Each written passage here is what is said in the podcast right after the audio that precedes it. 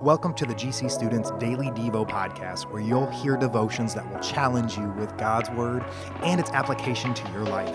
I'm your host, Dave Minster, and let's dive in. Hey, good morning. Uh, we have a special guest for you guys today. Here's Lauren. Hey everyone. When I was 10 years old, I was in my fourth grade class with Mr. Wendling. We were learning about long division. I had spent the previous summer learning it because I wanted to get ahead, so when we started the lesson, I was the only one who already understood. Mr. Wendling invited me to walk around the classroom just like him and help out my classmates. Knowing that I was helping them and seeing the look on their faces when they finally understood was what sparked my initial passion for serving others through teaching. I absolutely loved sharing what I knew to benefit others.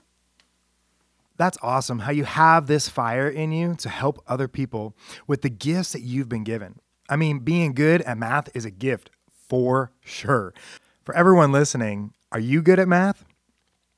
For our Bible focus today, we are turning to 1 Peter 4:10. It's nestled in this amazing chapter about living our lives for God. And it says this: Each of you should use whatever gift you have received to serve others as faithful stewards of God's grace in its various forms.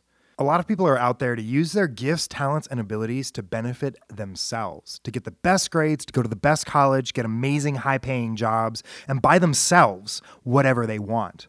But as Jesus followers, we're called to use whatever we've been given for the benefit of the people around us. I mean, Jesus' example is this the dude could turn water into wine and throw a heck of a party, but instead, he used the gift of his life to benefit others, us, by dying to pay for sins. So we are called to help people. We are to be beneficial to other people. And we don't just help people, we help people because we've been helped by Jesus. Today's challenge is this How can you use your passion to help someone else? What are you good at? Or what can you learn to be good at? I didn't start learning guitar until seventh grade.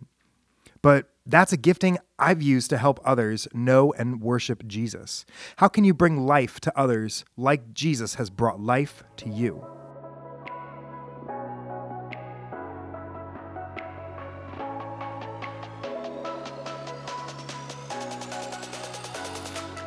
Thanks, you guys.